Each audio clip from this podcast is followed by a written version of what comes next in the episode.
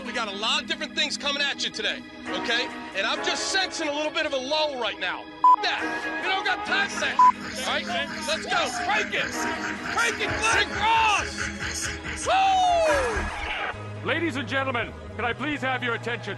I've just been handed an urgent and horrifying news story. And I need all of you to stop what you're doing and listen. You're listening to Rock Chalk Sports Talk with Derek Johnson and Adam Dravetta on F M one oh one point seven and thirteen twenty K L W N.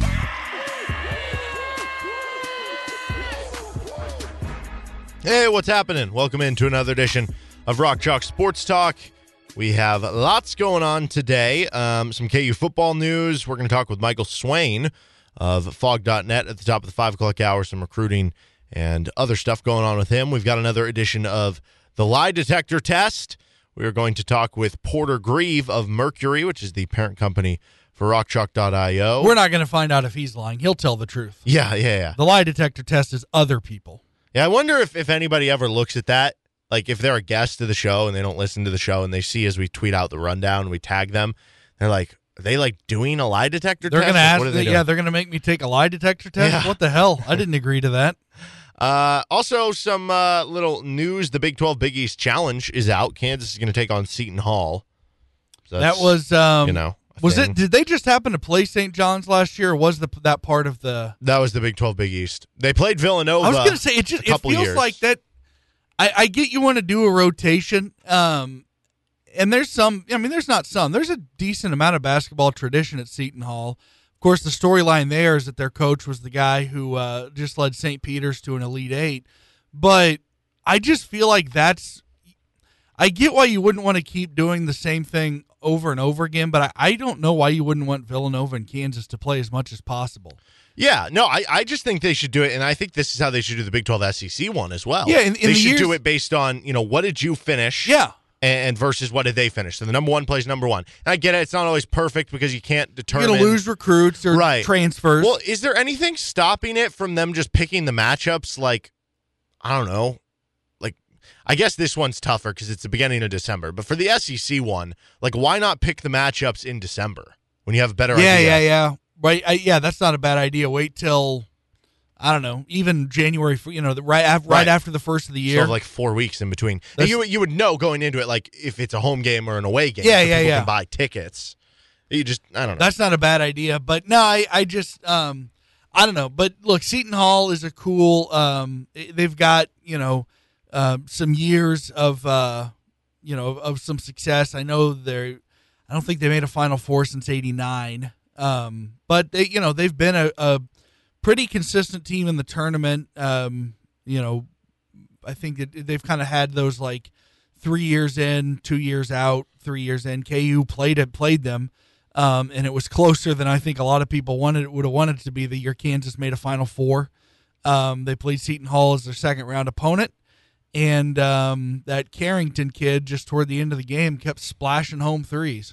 Yep, Kadeen Carrington. Angel Delgado, that whole. Uh, but we start off today's show with a Joe Yesufu deep dive. We are continuing on with our player deep dives. I'm trying to think who we still have all left to go. We have Joe Yesufu, Kyle Cuff, Grady Dick, M J Rice, Christian Brown, although, you know, I'm kind of holding that one off because I don't think we really even yeah, there's, are going to need there's to a do reason, it. There's a reason we've not and same done with Jalen Wilson. Yet, yeah. Uh, I still lean toward him being back, but I want to wait on that one just to make sure. And then if, you know, if K U gets any transfers, we'll have a deep dive on that. So Joe Yesufu was a transfer who came in last year. He spent two seasons at Drake, and Drake is a Missouri Valley school. It was a, a really good Missouri Valley school, made the N C double A tournament last year. Um, and in that season, Yesufu averaged thirteen points per game, essentially, thirty-eight percent from three, really good numbers, and they really spiked in the bigger months of the season. He averaged sixteen and a half points per game in February. He averaged twenty-one points per game in the month of March. And so I, I believe that the timeline works here for Joe Yesufu, that this next year would technically his, be his fourth year of college, but he would still have two years left to play because of the COVID year. Um, and this is what he did with K U. It didn't automatically translate right away, which is interesting because it's not just that he was putting up twenty-one points per game in, in Missouri Valley play. Like he, He dropped twenty-something points on U S C, a U S C yep. team that killed Kansas, killed Kansas, right? He had one of the most memorable dunks of the that tournament was a fun last one, yeah. year, of the twenty twenty-one tournament. Um, so he played thirty-four games this season, nine and a half about minutes per game, a little over two points, about a rebound, assist per game, almost half a steal. Uh, the shooting percentages were not great. thirty-four percent from the field, twenty-six percent from three, and seventy percent from the foul line, which to me just, it makes this uh, like pretty clear to me about what the future potential, what the future role, whatever that's going to be over Joe Yesufu. Like the swing skill there is the shooting, because what they got from Drake, the talk was this is a combo guard who's athletic and create, can create his own shot, and that was something they thought they were missing last offseason. And he ended up this year, like the role he played and what he was good at, he was more so like a ball mover and a, a good pressure defender. Yeah, he was almost the same. He was basically, he spent a lot of time being, um, I'm, I'm trying to think, I'm sure there were moments where he was the only point guard on the floor, but he spent a lot of his time on the floor being the second point guard. Um, when in those lineups where he maybe you moved Ochai or, or Ochai gets a breather, or you move Ochai down to the three, um, he kind of took up the position of what would traditionally be seen as the two, uh, but basically the second the second point guard uh, when he was on the floor. I think there was even some moments in the Big twelve tournament where he and Remy spent time on the floor together. Um, but yeah, that kind of became his role. I think initially maybe they brought him in. I don't know. I wasn't in the the meetings, but it, outwardly it seemed like it. He was brought in as kind of Ochai insurance. Um, See, I thought that was more Jalen Coleman Lands. Yeah, that's a good point. I, I'm just, I, I guess, guess if it was one of the first guys, that he actually might have been. Maybe, the first. maybe not insurance, but I guess similar position. I guess is what I'm trying to say. A, a more of a, more of a, a shooter and less of a distributor. But he became a, a little more of a distributor this year. Yeah, I, I thought it was because it was the talk of you know the athleticism, and, and you didn't really have a guy on that twenty twenty-one team. People definitely made the connection to, to self saying we need to get more athletic. They didn't really have like a, a guy who could go get his shot and that, that little guard that like like what Remy Martin is and, and was for this past year's team.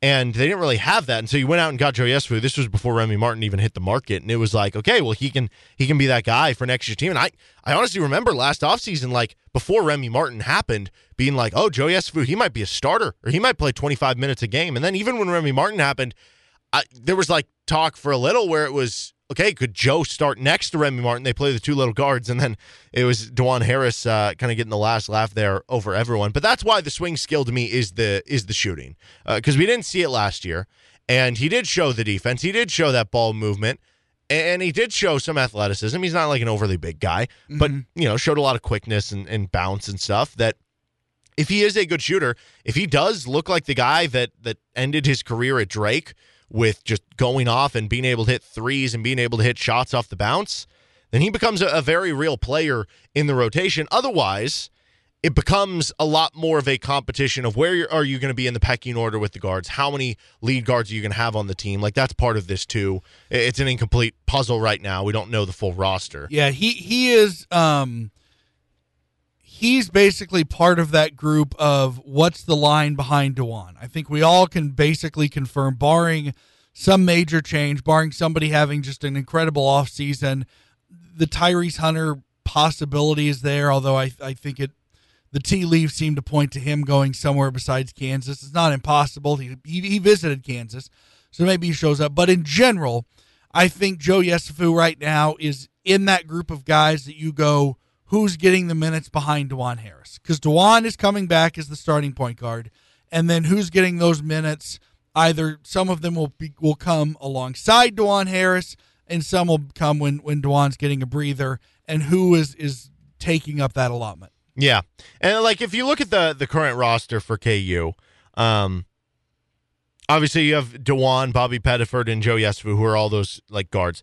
Um, As far as other guys who could play the two position, like Grady Dick, M J Rice could play the two, but like that's about it. And those guys could, again, like, you know, Kevin McCullar comes on or Tyrese Hunter, whoever, then those guys would as well. But right now it's it's just those guys. But those guys are going to play some three minutes. Those guys might play some four minutes as well. So the point is that... I'm going to say, I mean, it's not unheard of to have a six five two, but that would be a pretty pretty long I mean, that's what Ochai was. Yeah. Um, I, I think that you...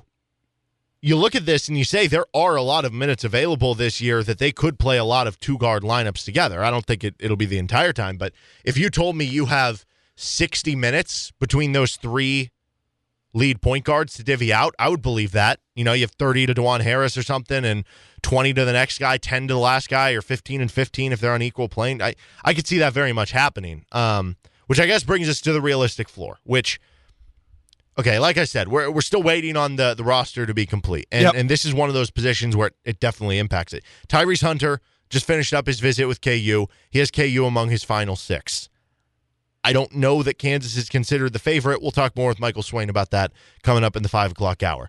If you do bring on Tyrese Hunter, though, that makes things a lot more difficult for both Bobby Pettiford and Joe Yesufu, because then immediately you're saying Tyrese Hunter and Dajuan Harris are our top two guards, and now Pettiford and Yesufu, basically they're competing for just one spot, honestly, because I, I think it's it's fair that you could assume that three lead guards could play on this next year's team, given that there is that allotment for extra minutes at the two. Mm-hmm. Um, but it, it's hard to see four playing. So from that standpoint, if Tyrese Hunter or a uh, another type of lead guard who we just haven't heard yet would come in and transfer in, then it's it's the competition between Pettiford and Yesufu becomes who can be the third guard and who can be in that rotation. And then whichever of them loses that battle, you're probably not really a part of the rotation. But if if no lead guard transfers in, if Tyrese Hunter picks another school and, and they don't add a, a different um, lead guard to the roster, and it's set how it is with Harris, uh, Pettiford, and Yesufu, then I think the floor there is, like I said,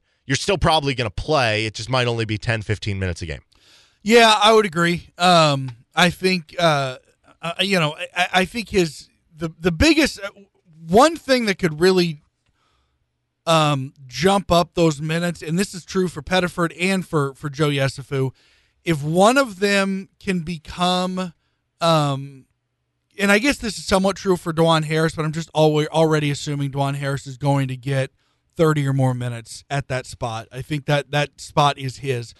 But really, if Yesufu wants to set himself apart, if he becomes a more consistent shooter and scorer, um, whether that be shooting from three or being able to drive and finish at the rim, um, like that could be the thing that really separates him. And and if if you are one of those guys and you say, I okay, Harris is getting the the the bulk of the minutes at the one, but we're going to play some two lead guard lineups, and sometimes Dajuan's going to need a rest, and, and we'll play, you know, I'll get the backup one spot. If you want to supplant yourself at that spot, um, you would do well to spend the offseason becoming a better shooter, because that mm. could really, really set you apart. Yeah, exactly, which goes back to the swing skill and, and uh, for, for Joe Yesufu especially, and with Pettiford, because we didn't see it. So that's the realistic floor. And scoring in multiple ways, like I said, I, I think, you know, we always – Um, you know, Sherron, Frank Mason, I mean, all Devontae, all these guys. You have these images of your in your head of of multiple incredible drives to the rim. Um, Self clearly loves that, and so that would be a, a, a big thing to add to the repertoire too. Or if they already have it, improve on it. Yeah, and I'll say this about Yesufu: I liked him coming in. I liked what he showed last year. I don't think he got as, as big of a role as uh, you know maybe you would have liked, but it it wasn't, you know, necessarily his fault. You have two good guards with Dajuan Harris and Remy Martin in front of you, and the shot just wasn't falling. Um, I think that you can take something from the fact that he did kind of break out his second year at Drake, especially as it went on, and you heard so much over the course of the season from, you know, Bill Self and stuff about how he was very much a people pleaser.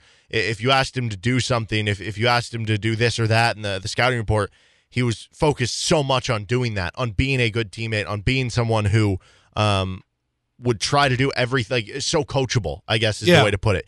And that makes me think that, you know, maybe in year one in a new system like that, while you're playing, the gears are kind of grinding, they're turning in your head, and you're not able to, for a guy like Joe Yesufu, who is, again, he's not an overly big guy, but athletically, like bounce and quickness, he has all that, and you're not able to to play with that as much because you're you're overthinking the game uh, in year one. That I think headed into year two, like I am excited to see what he can do, because I do think there is potential there for him to turn into a good player for K U.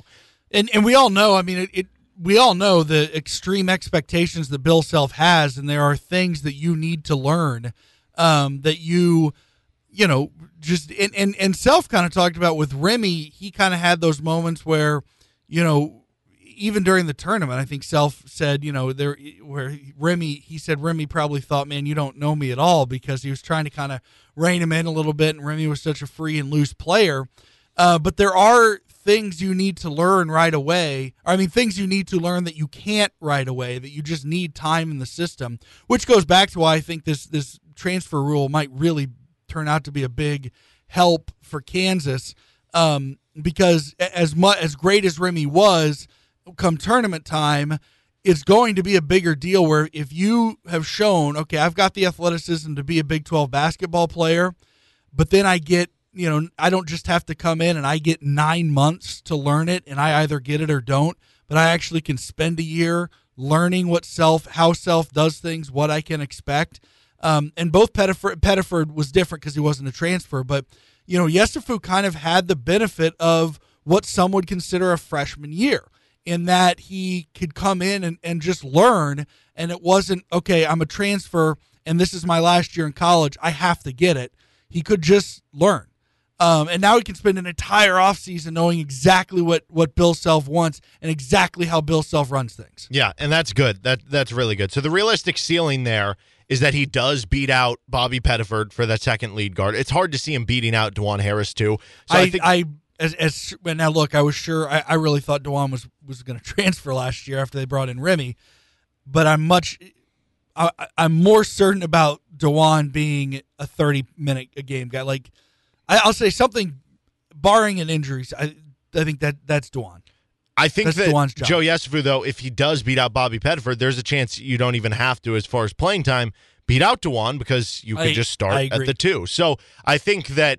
Uh, the realistic ceiling for me is that you play twenty to thirty minutes a game as either that first guard off the bench or as the starting two. Um, you and Dajuan Harris make life hell for opposing guards. You're hitting shots, and if that shot-making kind of swing skill works, that does lead to more playing time, and, and he becomes that guy that, that we saw at the end of the season at Drake and putting up those big numbers on U S C and then the N C double A tournament and the Missouri Valley tournament and all those things. It's not that unreasonable to me that he could be one of your four or five best players next year. I think that's, yeah, I think that's a fair ceiling. I think his ceiling is very similar, and maybe it's just because based on the position, I think his ceiling is somewhat similar to Bobby, Bobby Pettiford's, mm-hmm. at least for next year. Uh, I think long-term, well, one, Bobby Pettiford, by rule, can stay for a longer amount of time than Joe Yesufu, but I think long-term Pettiford might have the higher ceiling, and, and we've gone on and on about how high we are in Pettiford long-term. But, yeah, I think for next next season, it's going to basically be, you know, the ceiling is going to be, can you beat out Bobby Pettiford? Um, and and you do almost get the sense that whoever loses that battle, like, they could be a candidate to transfer next offseason. That's probably, yeah, that's that's probably very true. Um, but, yeah, I think if, if he can if he can really stifle opponents defensively, first off, if you do that, especially, we, you know, we've all kind of agreed between you and I and the guests that we've have, had on, we all kind of agree that as as good as this team was uh, this past year offensively, we think this team coming up may take a little bit to come on offensively, but from the start, they may be pretty good defensively because athletically it's there. And um, now they've all had time to learn what Self wants to, them to do defensively. But so if he shows an ability to to lock down as a defender, um, then I think he'll have more chances to miss shots and stay on the floor, um, which that could lead to, you know, gaining confidence and eventually seeing some of those shots fall. Mm-hmm. And so, yeah, I would say his ceiling is, you know, the guy immediately behind Dajuan Harris, the guy who is playing a lot of minutes alongside Dajuan Harris when they have a two-lead guard lineup, and the guy who is the single, you know, one guard when, when Dajuan Harris is, is taking a break on the bench. Yep. Maybe the the real competition for him is whoever else can uh, play the two. Maybe it's M J Rice. Maybe it's Grady Dick. But uh, we'll wait and see, because certainly the battle between uh, Joe Yesufu and Bobby Pettiford, I think, is going to be one of the most interesting ones as we head into the offseason and eventually next year. He's Adam Dravetta. I'm Derek Johnson. You're listening to Rock Chalk Sports Talk on F M one oh one point seven and thirteen twenty K L W N, depending on it. We are brought to you by Home Field Apparel. Home Field, a premium collegiate apparel brand out of Indianapolis, is incredibly comfortable, officially licensed apparel with vintage college designs because they dig through the archives of your school to find unique logos, mascots, and moments. The Kansas collection has fourteen pieces of apparel, including t-shirts, hoodies, crew necks, and they are some of the most comfortable things that you will wear. Plus, they re- look really cool. And they just released, well, not just, but after the national championship, they released a national championship shirt. Use the code RockChalk Sports Talk. That's RockChalk Sports Talk, all one word, and you'll get fifteen percent, fifteen percent off your first order. That's right. Code RockChalk Sports Talk, all one word, for fifteen percent off with Home Field Apparel on your first order. Didn't realize this. Uh, Marvin Grant, the, the commit from Purdue, he played his high school football with Rich Miller, who transferred into K U last year from Buffalo and was probably their best linebacker. Where? Which high school? Uh, somewhere in Detroit. Ah, yes. I don't know. Uh, blah, blah, blah high school. Okay, uh, we are going to do our lie detector test. I was lying. Well, no, that wasn't a lie. I admitted I didn't know it. No, anyway. no, yeah, you never lied there. Yeah. Okay, uh, let's cue the music. Here we go. First up. This is like the, the latest thing here. Um, Nick Saban said that Texas A and M paid players to come there, and Bama did it the right way. Now, he has, I, I should clarify this. This occurred last night. Uh, he has since today. He's on Sirius X M, I think, like right now with college football, and he's like kind of walking it back. He's saying, you know, I didn't mean to single anybody out and all this stuff. But here is the uh, audio. It's a little intertwined. It was like a seven-minute answer. We've kind of cut and, and picked certain things, so go listen to the full answer if you want the full context. But here you go. Image and likeness to me is a great concept for players. Um, players have always been allowed to work. Uh, this is just a different opportunity for them to make money by working and using their own name, image, and likeness, whether it's signing autographs, whether it's doing commercials or ads for some company or whatever. So there's nothing wrong with that. And I told our players when this whole thing started to get agents, get representation, um, and so you create opportunities for yourself. And our players last year created three million dollars worth of opportunity for themselves by doing it the right way. The issue and the problem with name, image, and likeness is coaches trying to create an advantage for themselves. I went out and said, okay, how could we use this to our advantage? And you've read about them. You know who they are. I mean, we were second in recruiting last year. A and M was first. A and M bought every player on their team, made a deal for name, image, and likeness. So that is what he had to say. Um, and that, was, that wasn't just Nick Saban. That was kind of a floated around rumor for a little bit on signing day. Uh, here is Jimbo Fisher, the head coach for Texas A and M. Here is his response. You can call me anything you want to call me. You ain't call me a cheat. I don't cheat and I don't lie. I learned that when I was a kid. If you did, the old man slapped you side of the head. Maybe somebody should have slapped him. Okay. So uh, there you have it. By the way, they do play this year. They're in the same division. Um, I, Brett McMurphy just tweeted out that he just got the projected point spread as of right now. It's Alabama minus twenty and a half. Saban, if, if they get to that point, Saban's going to... Especially A and M beat them last year. Yeah. He's going to run it up. Yeah. He's, gonna, he's not going to care. Um, I think they're both lying. Look, I... I I ba- I say it. I say this all the time. I watched. Um, yeah, that was the question there. Who is the liar? Both. Uh, they, look, man. I. They're both using it to it to get an advantage. I don't, but I don't see what the problem there is. Yes, of course they're using it to get an advantage for themselves and for their program. That's their job. And I said this. Um, I I, I watched through my, you know, preteen to teenage years. I watched person after person fawn over Lance Armstrong and just insist that all these other cheaters out in the bike bicycle racing world are just roided up and Lance is just doing it the right way and working hard, and they worshipped him. And I sat there and, and I, I came up with what I now call the Lance Armstrong rule, which is a very simple rule. It is, if somebody is great in a sport where there is rampant cheating, that person is also cheating. Yeah. It's just a fact, because in, in le- the only exception is unless that person came from Krypton and their parents sent them that here because their planet was exploding. Other than that, they're cheating. And but I, I don't I don't know. Look, it, it's I think I don't know the context with, with where Saban was. That sounds to me like something where he was. It was okay. This is ironic. So, sounds like he was at a place with a bunch of Bama fans. No, this is this is very ironic. And Jimbo Fisher actually addressed this because they they had a because of all this happening, Jimbo Fisher had to have a media availability today, and that's where that comment came from. Um, he opened up by saying, ironically enough, that was at an event where Nick Saban was talking to boosters and fans about trying to get money for the program. So, to me, that feels like he was trying to put an enemy out there to mm-hmm. try to rile up his fan base to go, these guys at A and M are doing this. We got to beat them. Come on. Who's with me? And and it.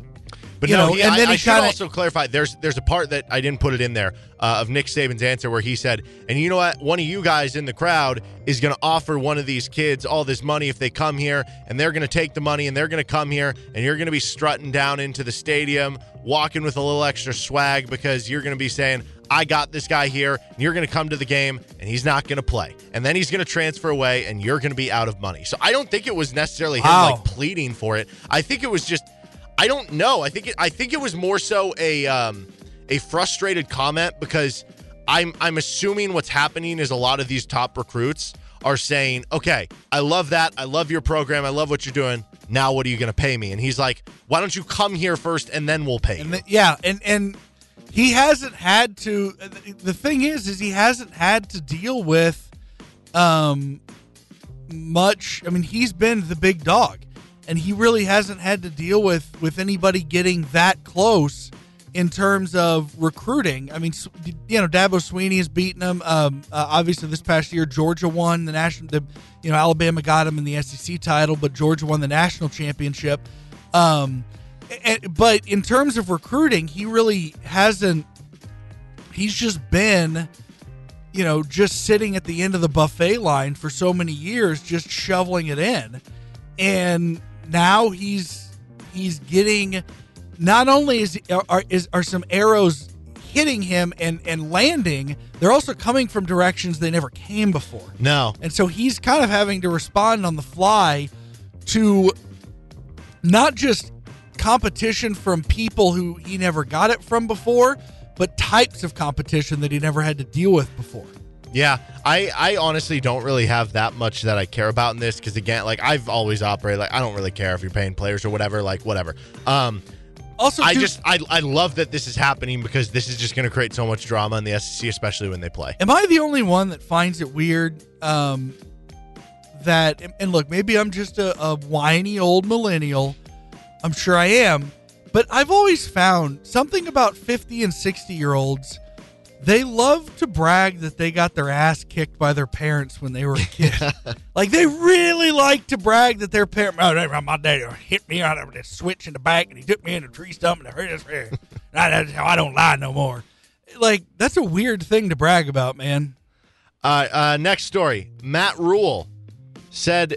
So, uh, I guess I should add backstory to this first. There was a report that came out that Sean Payton was going to possibly take the Panthers job in twenty twenty-three, and that David Tepper, the uh, Panthers owner, is trying to orchestrate that, especially if things don't work out with Matt Rhule, as they have not been working so far, and he has not been set up for success to do so because their quarterback is still Sam Darnold. Matt Rhule, this is what his response to those reports were. David Tepper told me there's nothing to the Sean Payton report. Well, David Tepper's a liar. So David Tepper's the liar. Matt Rhule is the innocent victim. But how? Like, well, I mean, you can't be dumb enough to actually. But like, come on, yeah. Well, look, look, he didn't. I mean, somebody should have followed up. Do you believe him?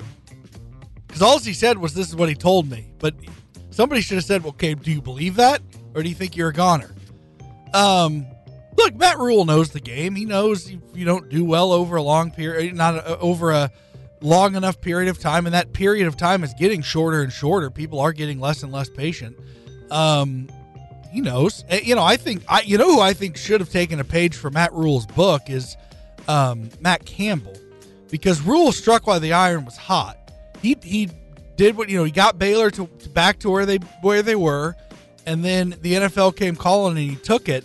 And I wonder if the time has come and gone for Matt Campbell at Iowa State to really jump up and take a big, big, big boy job, or maybe even an N F L job. Um, I think he'll keep Iowa State, you know, hanging around bowl eligibility and maybe one or, you know, a year now and then when they jump up to nine wins. Um, But yeah, I, I think Matt Rhule struck while the iron was hot, and he got he's now had the chance to run an N F L team and get paid N F L head coaching money. Um, and if it works, if, if you know if they peel off a ten and seven year and, and they go to the playoffs and things work out, then he'll probably get a job. And if the Panthers still fire him, he'll have a chance to go. Co- you know, yeah, a lot of, co- of a lot of coaches, college football, exactly. A lot, a lot of colleges are still going to want him. And if he gets the Panthers to the playoffs and still gets fired, I think another N F L team will give him a shot. Yeah, they, yeah, he'll be he'll be one of the. He, he won't have much time. He's, yeah, he's not going to go to the breadlines. Okay, how about this one, Drew Brees uh, on Twitter after saying on Twitter, "I would love to play with Jarvis Landry and Tyrann Mathieu and all these like new guys with the Saints." He then tweeted about an hour later, "Despite speculation from media, which again." Dude, you were the one who put that out there. So anyway, uh, despite speculation from media about my future this fall, I'm currently undecided. I may work for N B C. I may play football again. I may focus on business and philanthropy. I may train for the pickleball tour, tour senior golf tour, coach my kids, or all of the above. I'll let you know. Um, so notable in this, couple things. One, I may work for N B C. That sounds like to me he kind of got the out because he wasn't like ultra interesting on T V. Uh, but number yeah, two. Yeah, he's not a super dynamic personality. No, I may play football again. Do you, no, you put won't. any stock into that, or is uh, that a lie? Maybe in that league where they they'll let the fans call the plays. Like Terrell Owens is playing in that league. That's right. Um, no, I I don't see him playing in the N F L. I you know if the U S F L is still going or whatever the, the U S F L is the league this, yeah. this spring, right? Yeah, maybe maybe there. Um, I have a hard time seeing. Look, maybe I mean Gronk sp- was out, um, and but came Gronk right back was still in. When he came back, he was still like thirty-two. That's true. Yeah, no, I, I don't I don't something. see Brees playing in the N F L ever ever again. I think this whole thing is Brees going. You know, heard the reports of Tom Brady and went. thirty-seven million dollars? What? Yeah. N B C, pay me more. And N B C said, why? You're not that good. You're not yeah. Tom Brady. Yeah, and I think that, like, let's not forget that Drew Brees, his last year in the N F L, his last couple weeks, like, there was no arm strength there. He had yeah. no pop. Like, I, I don't know. Maybe Every, maybe rest. Maybe he was injured. Everything that Drew Brees had, and this isn't an, an insult to him because it, it just Father Time catches up with everybody. Tom Brady seems to be proving that wrong, but I think eventually Father Time will catch up with him too. Um, but everything that, every tool that t- Drew Brees had to overcome the fact that he was five eleven, eventually those tools went away. And that's okay. He just got old. Um, but they don't come back. I mean, at least they don't come back to the level they were when you were thirty-two years old. And would he ever want to come back to be a backup? I don't, why? I don't think so. I think in his idea, he'd be the starter. That's like, what I'm saying, but I don't, I don't, if Drew Brees, this version of Drew Brees um, is, is what, how many teams would he improve the quarterback position of in the N F L? Five? I get like it's, it's impossible to know. Are we seeing the, the guy that we saw at the end of his career? Because then it's not very many. Yeah. Or, or are we, is, was that because he was older and so he was more injured and, and more hurt and he was playing through stuff? Because he was older and it was easier to get injured. And I, I just don't know. Um, but yeah, I, I, I don't buy it. Okay, uh, Rudy Gobert says he would lock Shaq up. So I, I think there's two ways of viewing this. If he's viewing uh, current Shaq, then I believe him. If he's talking about prime vintage Shaq, then no, because nobody locked Shaq up. Shaquille so O'Neal. Either, you're either lying or stupid at that point. Shaquille O'Neal was for about now he is not even in my top, he's not even approaching my top ten of best players of all time, but for because the longevity or lack thereof, but for about a four-year span, Shaquille O'Neal was as, as unstoppable as any player has ever been in the history of the game of basketball. Nobody could do anything about him. He was the epitome of too fast for guys his size to guard and too big for dudes his speed to guard. Um, nobody could touch him. And I don't know. Rudy Gobert is not a person who would would break that cycle. Yeah, like maybe, I said, maybe it's either like, a lie or it's overconfidence. No offense to our guy Scott Chasen, maybe Phoenix Sun Shaq, maybe T N T. Yeah, he could stop him. Maybe T N T Shaq, mm-hmm. but not Orlando Lakers Heat Shaq. Yeah. Uh, how about um, Doc Rivers? Doc Rivers loses in the second round of the playoffs. Here is what he had to say in the postgame. have you thought about job security? I don't worry about my job, Howard. I think I do a, a terrific job, and if you don't, then you should write it, because I worked my butt off to get this team here. When I first got here, no one picked us to be anywhere.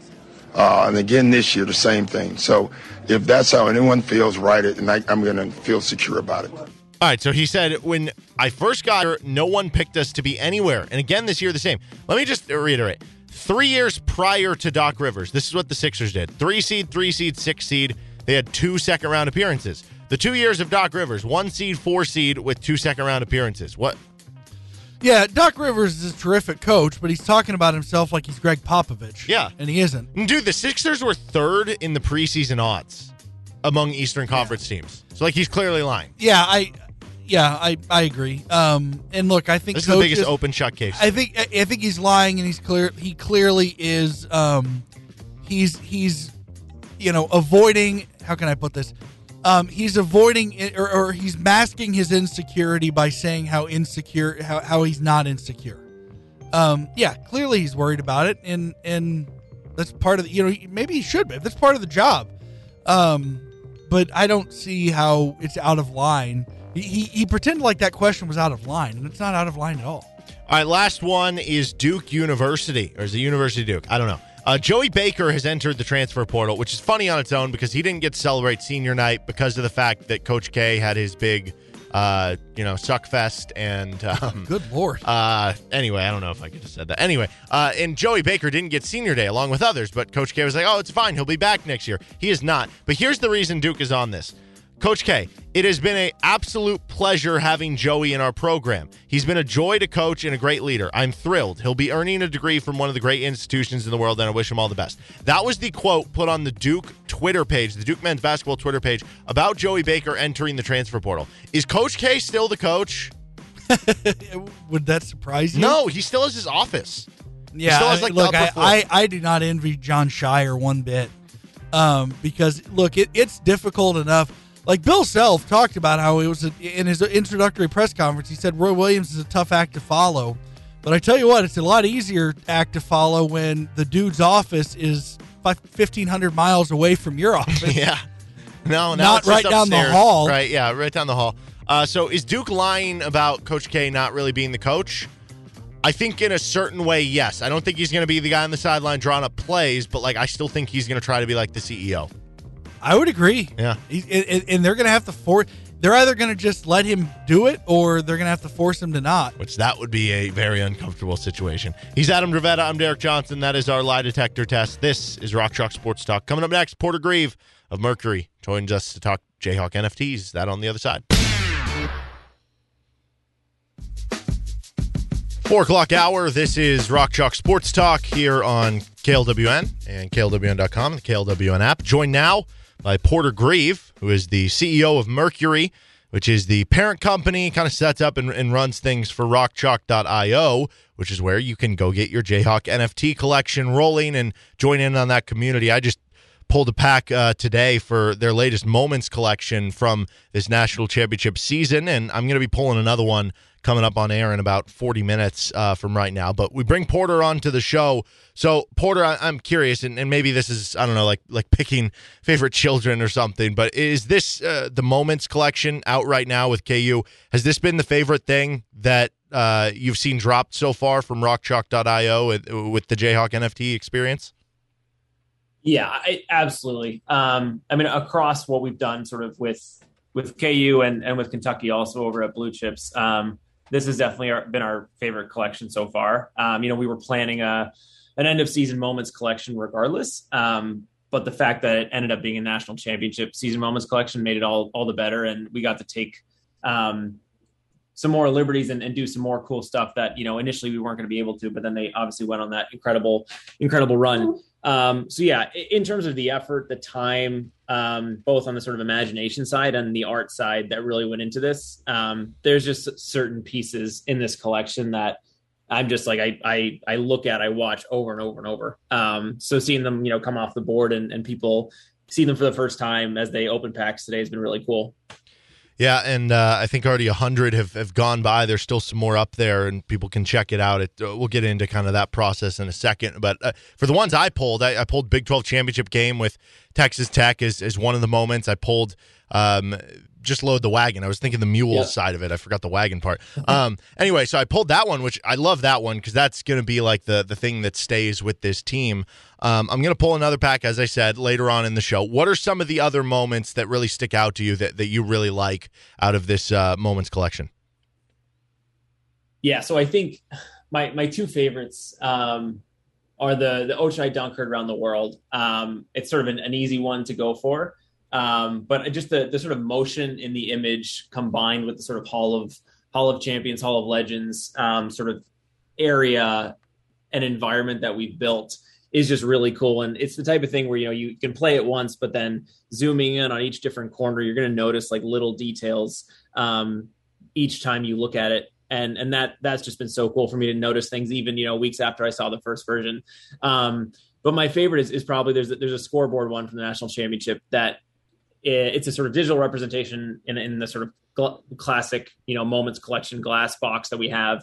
Um, and it's the, the scoreboard from the national championship with it, you know, ticking up from, um, from, you know, the zero, zero, zero at the beginning of the game to, to halftime with the deficit uh, and then the comeback. And it's got, you know, the actual times that the points went on the board and the possession arrow switching and the, the detail is just unbelievable. Um, and it took our design teams so, so long. And I think they were initially like pretty annoyed about how detailed it was, but that's how they are. I mean, you give them a high level idea and they're like, well, we're going to go twenty times deeper than that um, and make this thing like way more interactive. So um, that one, you know, whoever pulls that is, is, is lucky. I mean, that, that one's, that one's awesome. And, and definitely by far my favorite. Yeah, and I, I know I've I've made the comparison before that, you know, it's, it's almost similar to the N F T game for people who are unfamiliar with it with, you know, you you buy and trade baseball cards or football cards or whatever, but that's that's the one thing you're getting in this that you can't with those. You get the moving image, you get that that kind of graphic that's being created, and and like you said, it's it's really cool to look at. Um, I'm curious uh, as this this collection or the the moments collection pack, like what is it if somebody pulls one or, or goes by and buys one right now? Um, what is it the card that they should be looking for if they're trying to find the most rare uh, the most rare moment as part of this pack? Yeah, so I, the most rare, um, so there's there's one moment, uh, and we obviously took liberty with the sort of the word moment. We wanted to to do a collection that had a ton of variety. I think um, one thing that's common in the N F T space a little bit is, you know, you you mint something and it's exciting, but to an extent, you you kind of know what you're going to get get within within reason, within a sort of certain spectrum.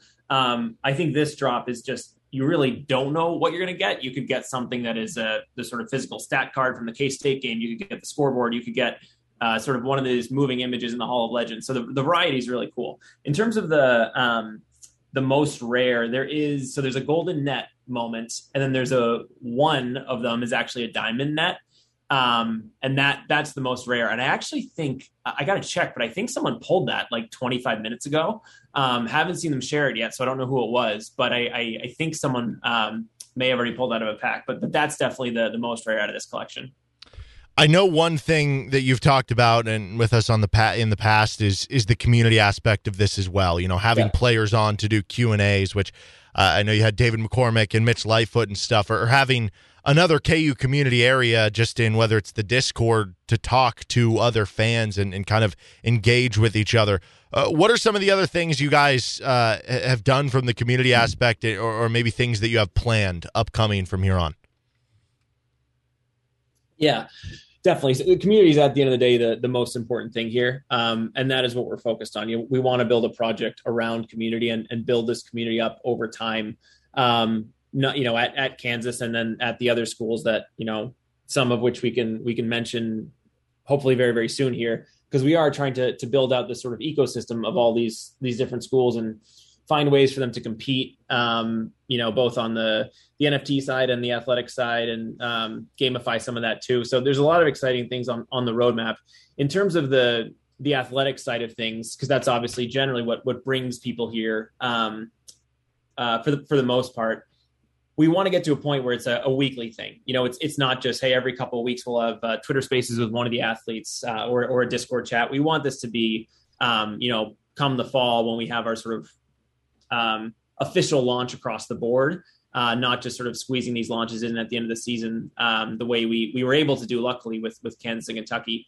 Um, we want this to be every week. You know, you have a, a new athlete on Twitter Spaces or, or getting interviewed in the Discord, um, and, and creating more of that, you know, direct line of communication between the athlete and the fans. Um, I mean, the the the last two Twitter Spaces were just awesome. The the David McCormick one, just to hear how honest he was and um, and how upfront with with just sort of his journey so far, his journey at Kansas, his experience. I mean, we had his cousin was jumping in and asking questions, which was a really really cool moment.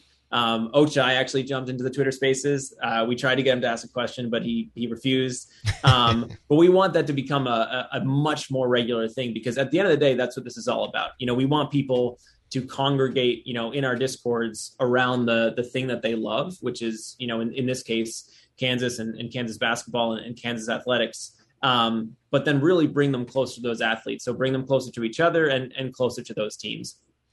One of my favorite things, uh, with the whole N F T game is is the marketplace area, because I, I did grow up collecting, you know, sports memorabilia and stuff, and it reminds me very much of that, where you can um, have your own collection, you can hold on to some stuff or, or sell something else to invest elsewhere, whether it's, you know, pulling another drop or, or buying something yourself off the marketplace, and then you have that ability to pull that, you know, thirty dollars pack or, or drop and turn it into something worth hundreds of dollars. I, I just think that's really cool, and I just love what you guys have done there, uh, and, and I feel like I will say, I don't really have a question here. It's more of just a, a comment. Like, I, I think that you're, the site, the beauty of it is it's so easy to manage, and, and I think it's so, I guess, easy for if somebody who doesn't really know a ton about this to just kind of sign up. It's it's very self-intuitive to being able to figure out and kind of navigate through and, and work through everything. Definitely, and and that's, we want to make this as simple as possible for people to understand. Um, and I think, you know, going right to the marketplace area of the site, you can start to get a sense for, okay, now I, I get, you know, this is a, this is just digital collecting. I can, I can see the different values, the different prices here. Um, that said, we got a lot of updates that we're pushing out soon, um, for, for Rock Chalk on the, on the sort of site side of things, because we want the platform, uh, and the site to, to constantly be evolving the same way the art and the N F Ts and, and the drops do, and, and find different features that we can constantly add. Um, which I can get into, you know, hopefully, hopefully soon. Um, but yeah, I, I, I, you're completely right. I mean, we just saw, you know, one person bought uh, the one shining or pulled the one shining moment um, uh, moment out of the, the the drop just now, and they resold it on the marketplace almost immediately for for two hundred fifty dollars. Um, because the cool thing is, because this this drop is, there's so many different pieces. You know, people are going to want one of everything, or or they're going to have different moments throughout the season where, you know, this, this moment that I have in my head, that was my favorite piece of the season. And I, that's the one I'm really after, you know, the ones I pulled, maybe that's not what I want. Maybe I'll list them and sell them on the marketplace so I can, can really go after that. Um, the one that I do want. Um, so yeah, definitely. I mean, right now, to your point, we want to make this as simple as possible, and we're actively looking for ways to, to fun, to, to make it simpler for everyone. We're talking with Porter Grieve here on Rock Chalk Sports Talk. Um, so, I guess, uh, are these just going to continue to be available for these moments access passes, or, or the the passes which you have to get to the uh, to the pack? Are these just going to continue to be available until they, they all go? Is there is there a time limit to it, and, and how can people uh, get on and, and get one themselves? No, there, there's no time limit. I mean, um, there's a, a limited quantity, of course, uh, but because these ones are so high end, um, and so much effort and, and work put into them, you know, this, these are just going to be out there in, until, you know, they, they sell out and, and, and the community and people buy all of them. Um, if you want to buy one, this drop is a little unique where um, you have to access a special page, not the drops page. You have to go to the curated collections page on, on rock chalk dot io. And in order to access that, you have to buy a, a moments pass um, that was previously uh, available in a drop um, right after they won the national title. Uh, for about two weeks, but now you can still buy some um, on the, the secondary marketplace. Uh, and then once you buy that, your wallet on the platform will unlock the curated collections area where you can act, uh, you know, participate and, and, and purchase one of the, the moments collections drops. Um, do you have any other upcoming drop? I don't, I don't know if it's, it's stuff you can share with us anyway, but uh, just curious, are there any other upcoming drops or, or events that you guys have going on, uh, coming up after this one? I know all the focus has been on this, but I, I don't know if, uh, how much, uh, plan in the works has uh, been shareable? Yeah, definitely. So we can, what I can say is coming up, um, there's going to be new feature improvements, new platform improvements. We'll have more drops over the next few months, um, but obviously focused on, on this one right now. Um, and then really just focused on growing the community, getting more people in, getting the, the K U students and alumni and, and just the, the average fan in the community to really grow the audience and, and really grow this project. Um, and then very soon we should have some announcements around plans for the fall. And then at a higher level, sort of more plans for Mercury in terms of, okay, after Kentucky, after Kansas, who's next? What are the schools that, that we're working on now? Um, and making some announcements around what we're building and, and what the sort of larger vision and, and the larger ecosystem is going to look like. Uh, because, you know, for K U, it's, it's all about Rock Chalk, but Um, as we grow out the sort of larger group and, and ecosystem, there's going to be some really cool opportunities available to everybody. He is Porter Grieve, the C E O of Mercury, parent company for rock chalk dot io. Get your Jayhawk N F T collection rolling with rock chalk dot io. Before we let you go, though, my producer and co-host Adam Dravetta, we do a thing with our guests called One Last Thing with Adam. All right, Porter, one last thing. What can you tell me about a fellow named George William Crump? Sure. George William Crump. Is this He's like, Googling. I hear him like, typing.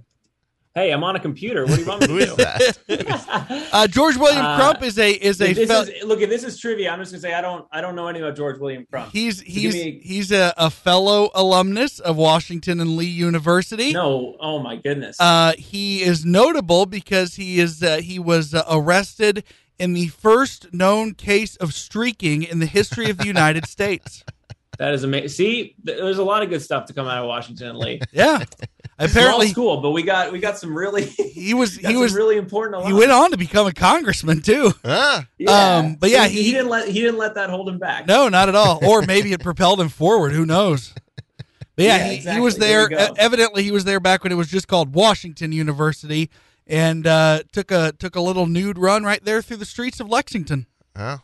Uh, there we go. It, it launched his political career. I gotta maybe I'll consider that. I don't know. Yeah, maybe maybe who knows? That that might be a little too inappropriate to have on. There is no such thing yeah. as bad publicity. Yeah, that's Porter. Right. That's right. Well, exactly. Porter, all press is good press sometimes. Well, Porter, we appreciate you coming on the show, man, and, and sharing more information on all this stuff. And and like we said, really cool things going on with rock chalk dot io. That is Porter Grieve, the C E O of Mercury. Thanks for the time, man. Awesome. Thanks, guys. Appreciate it as always. Yep. That's Porter Grieve. This is Rock Chalk Sports Talk, F M one oh one point seven, thirteen twenty K L W N. Depend on it. Would you like to get involved in sponsoring Rock Chalk Sports Talk or the Best of R C S T podcast? How about getting involved in some K U action or local high school sports? You can reach out to us, djohnson at g p m now dot com. That's djohnson at g p m now dot com. And we'll see what we can do to help out your business and get involved here in local sports. Welcome back in to Rock Chalk Sports Talk on K L W N. We uh, are going to be starting doing a segment. It's going to be a K U mailbag. Pretty straightforward, pretty simple. So uh, you can, on my Twitter account, at D Johnson Radio, or hit us up at R C S T thirteen twenty. Not only are the Royals getting crushed right now, there's also a grown man in a cowboy hat at the game, and those always weird me out. Okay. Um, so anyway, you can uh, do that with the K U mailbag at R C S T thirteen twenty or at D Johnson Radio, and uh, you know, ask away with any questions. We have some questions up here, though. Yeah, we do. We're gonna be doing that weekly. All right, the first one comes from Chris. What do you think? This is the the only K U football one. The rest are K U basketball. What do you think offensive coordinator Andy Kotelnicki will do this fall to get Neal, Thomas, Morrison, and Hyshaw, the four running backs, touches and keep everyone happy? Two back sets with Morrison in the slot? Question mark. Opium to keep them all happy. No. Nope. You don't think so? No. No, probably not. not. Um, honestly, I think the more important thing is them doing well than them being ha- look, if they if they run, and I, I, I'm not I, I like Chris's question because he's pointing out something true, which is there's a heap of depth in that running back room. Um, but I mean, if, if K U does well in the running back room and in, in the you know, they're getting good production from their running backs, are we really going to care if the one's not playing or happy? Because I'm not. No, no. But I, I think the, the point of this, too, is like, is there a way to make everyone happy while doing it? Because you're right. I mean, the, the I'm not sure there is with four. Yeah, that's the thing. Because, I mean, you are right. Like, it, you're not focused on that. They're not going to be like, it's the middle of the game and this guy's playing better than another guy and go, oh, but do they have the equal amount yeah, of games, and, right? and we're not going to be sitting here. If there's a guy having a great year or two guys having a great year, no one's going to be clamoring for one of the other guys to start playing more, just going, yeah, but, you know, he might get, he might transfer, he might get frustrated. Right. Um, and that's the thing. If, yeah, if, if Devin Neal and Kai Thomas or whatever, the two are the best players or something, then, and they're like that good, and one of these other guys isn't playing and he ends up transferring, it, it, you're not going to feel like it's some huge loss necessarily. And I yeah. don't say that to, but I, I will say this, the, the two back sets, I do think, um, I don't know how many two back sets we're going to see with both of them.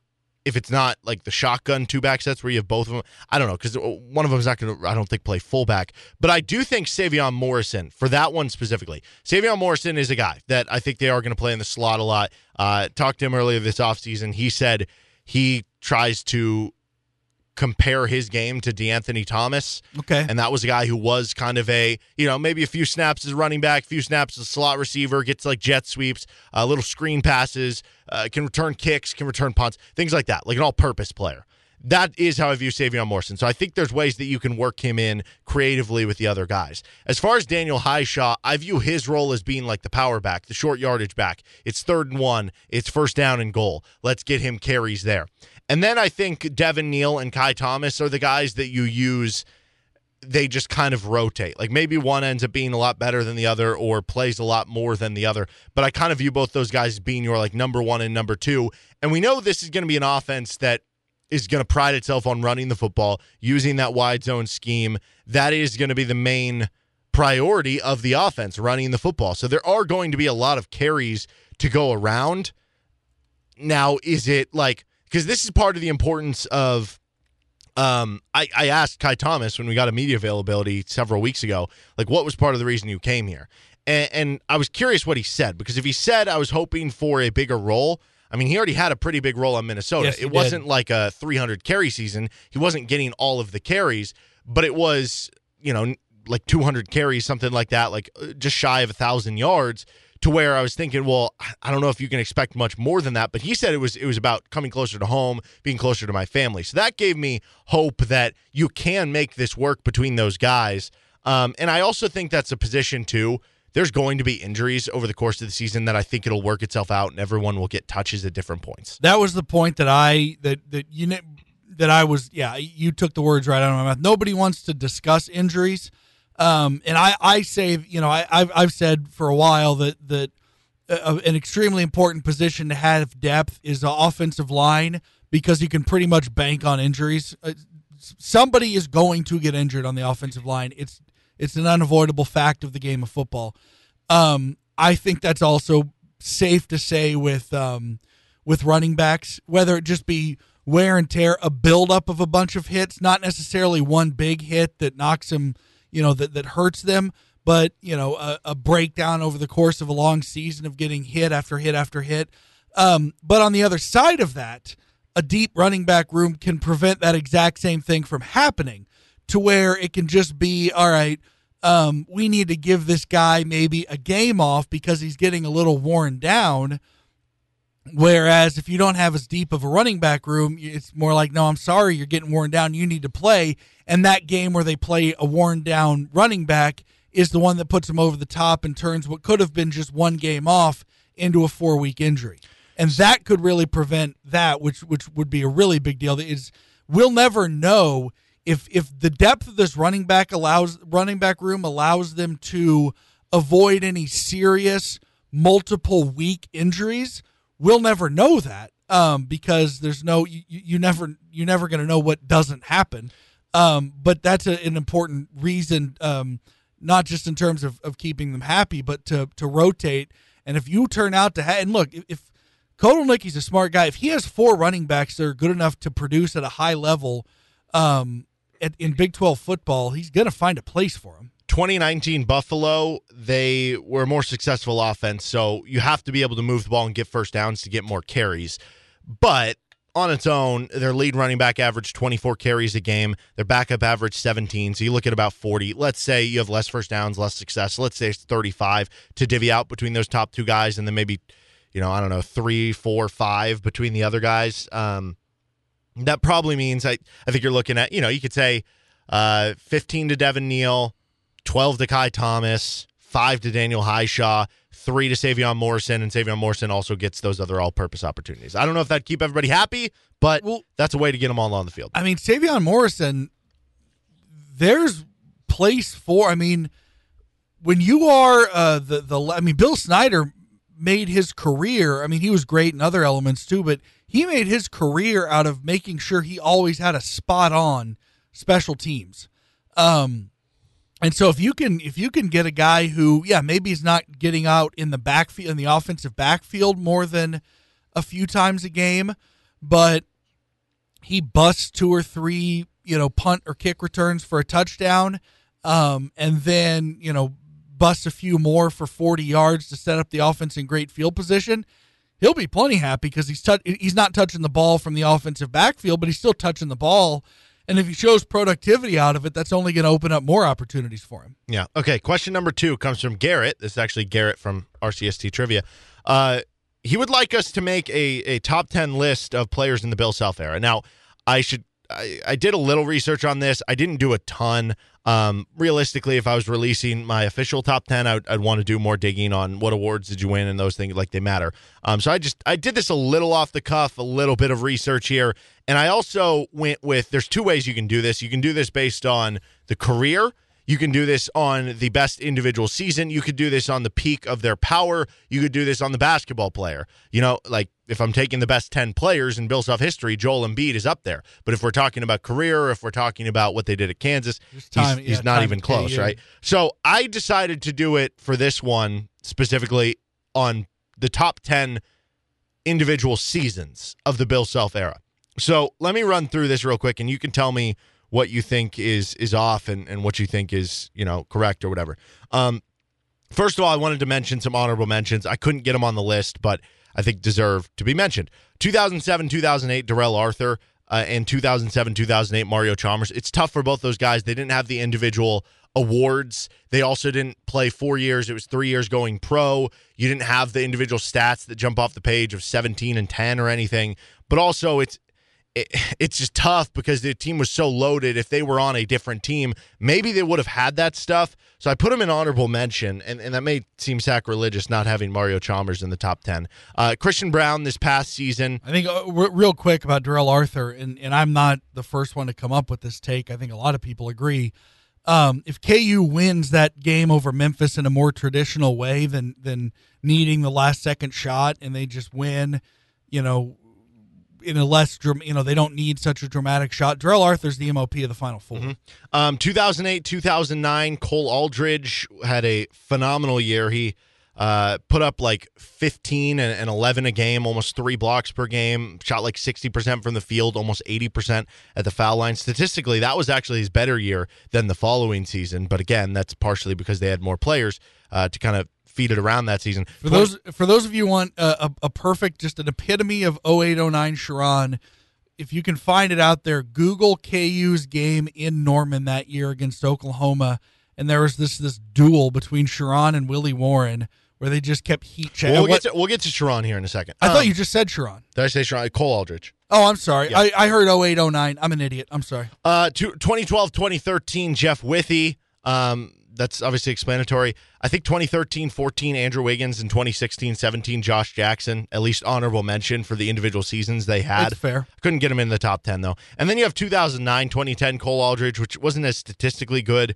um, as the, the previous season, but still had a great season. I, I don't even have the twenty-nine, ten Sherron Collins in the top ten, which just speaks to the depth of of this, but it's also because I kind of wanted to get some more guys on there, but he definitely could have got on there as well. That was, again, yeah, that was more about he and Cole both. It was really about the depth mm-hmm. of that team. Um, but I do have a Sherron Collins on there. It's just I don't have the nine ten one. twenty twenty-one, twenty-two, David McCormick. Again, the stats don't jump off the page. Doesn't have the individual awards, but we know what happened. twenty fifteen, sixteen, Perry Ellis. He was unanimous second-team All-American. Um, he would have been Big twelve Player of the Year if not for a guy named Buddy Hield, so had a really good season. But uh, here's what I have for the top ten. Number ten, Dedrick Lawson, twenty eighteen, nineteen, averaged nineteen and a half points per game, over ten rebounds per game. The team didn't end up very good, but it wasn't his fault. Um, and if you want to say, okay, well, they didn't go far in the tournament, it wasn't his fault. He averaged twenty-five and ten in the two tournament That's, games.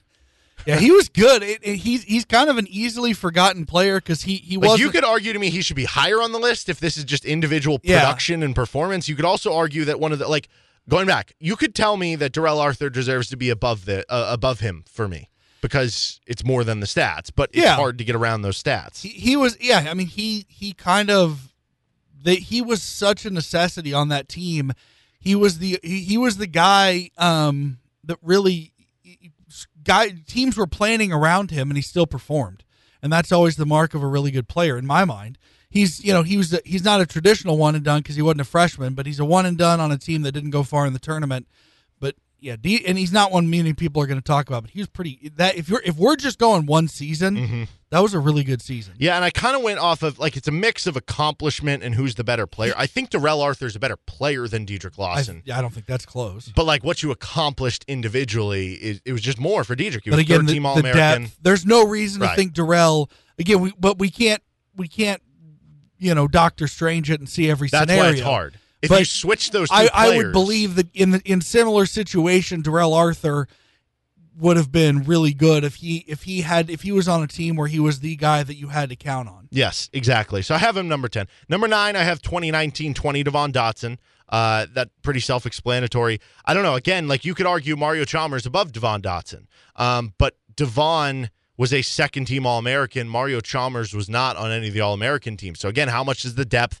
How much that is hitting hurt. the game-winning shot the depth, uh, like affect things? There were so many guys. Like, I think Darrell Arthur was a legit All-American talent. Uh, Brandon Rush was a legit All-American talent. Mario Chalmers was a legit All-American ta- talent.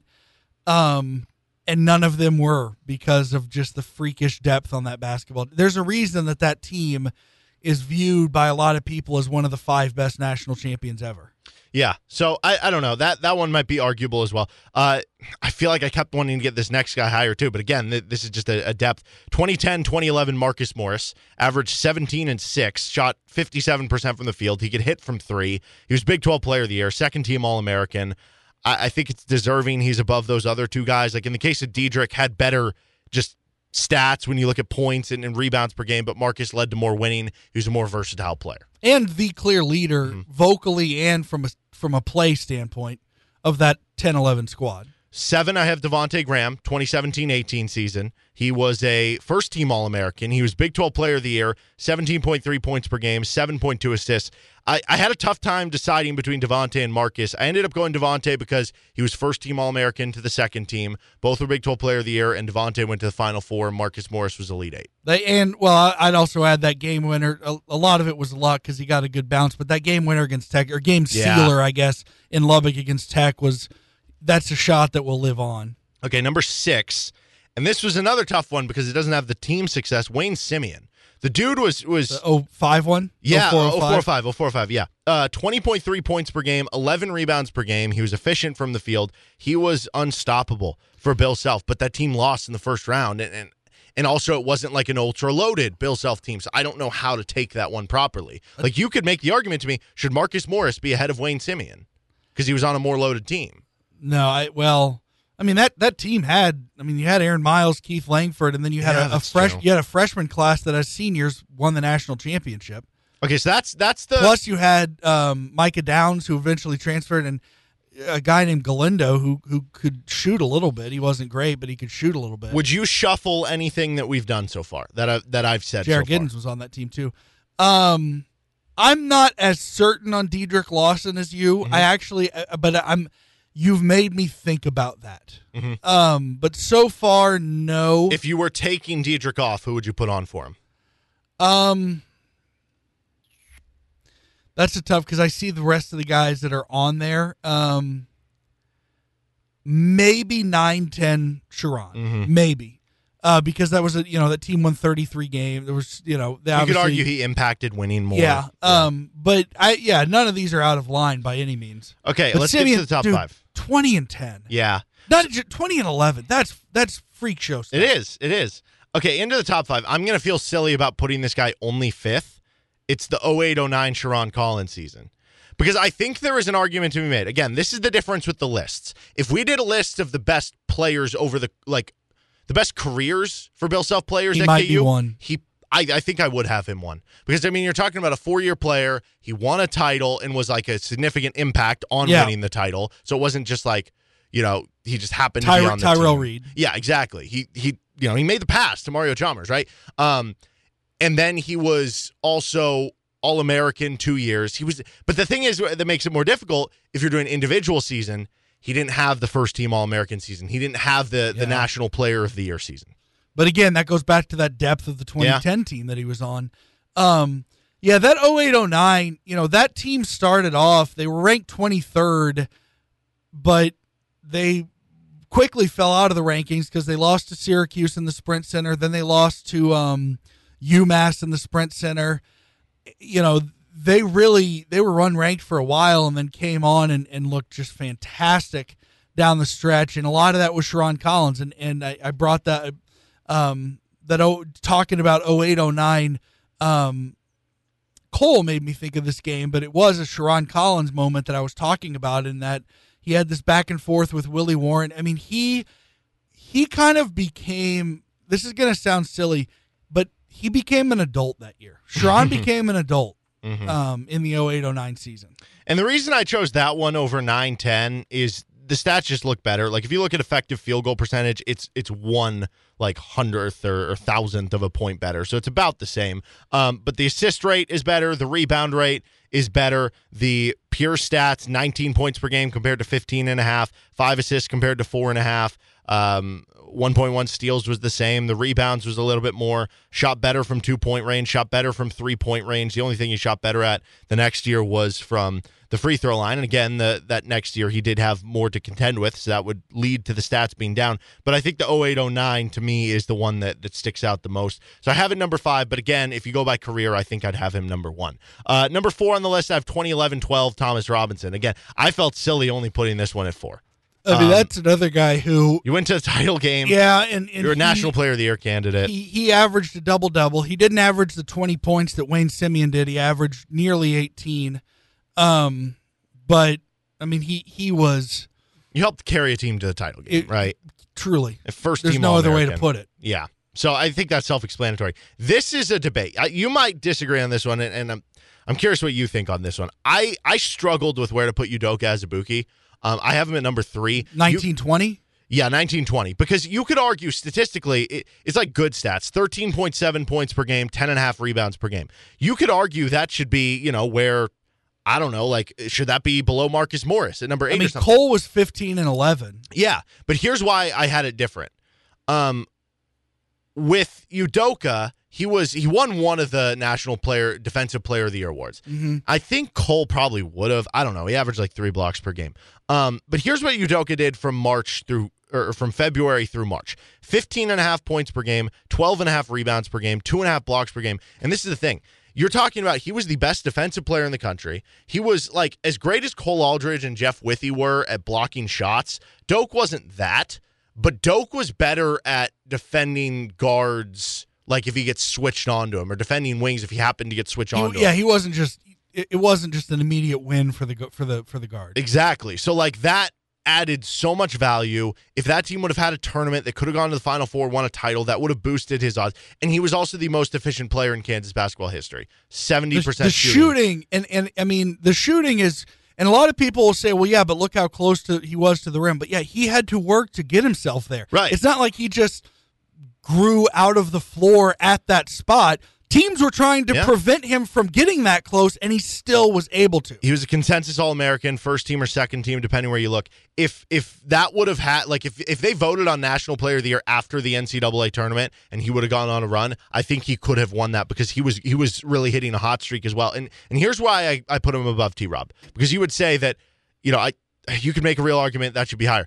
I just viewed it as, well, okay, Udoka was a much better defender than T-Rob. He was much more impactful to the defense than T-Rob. The rebounding was close enough, one and a half away. T-Rob averaged more points, but he was barely over fifty percent. Doak was at seventy percent. It was yeah. just a more efficient option. I agree. Um, I, that's No, that's not outlandish at all. I, I, I think Udoka, I think that team was, um, I, I think that was not not.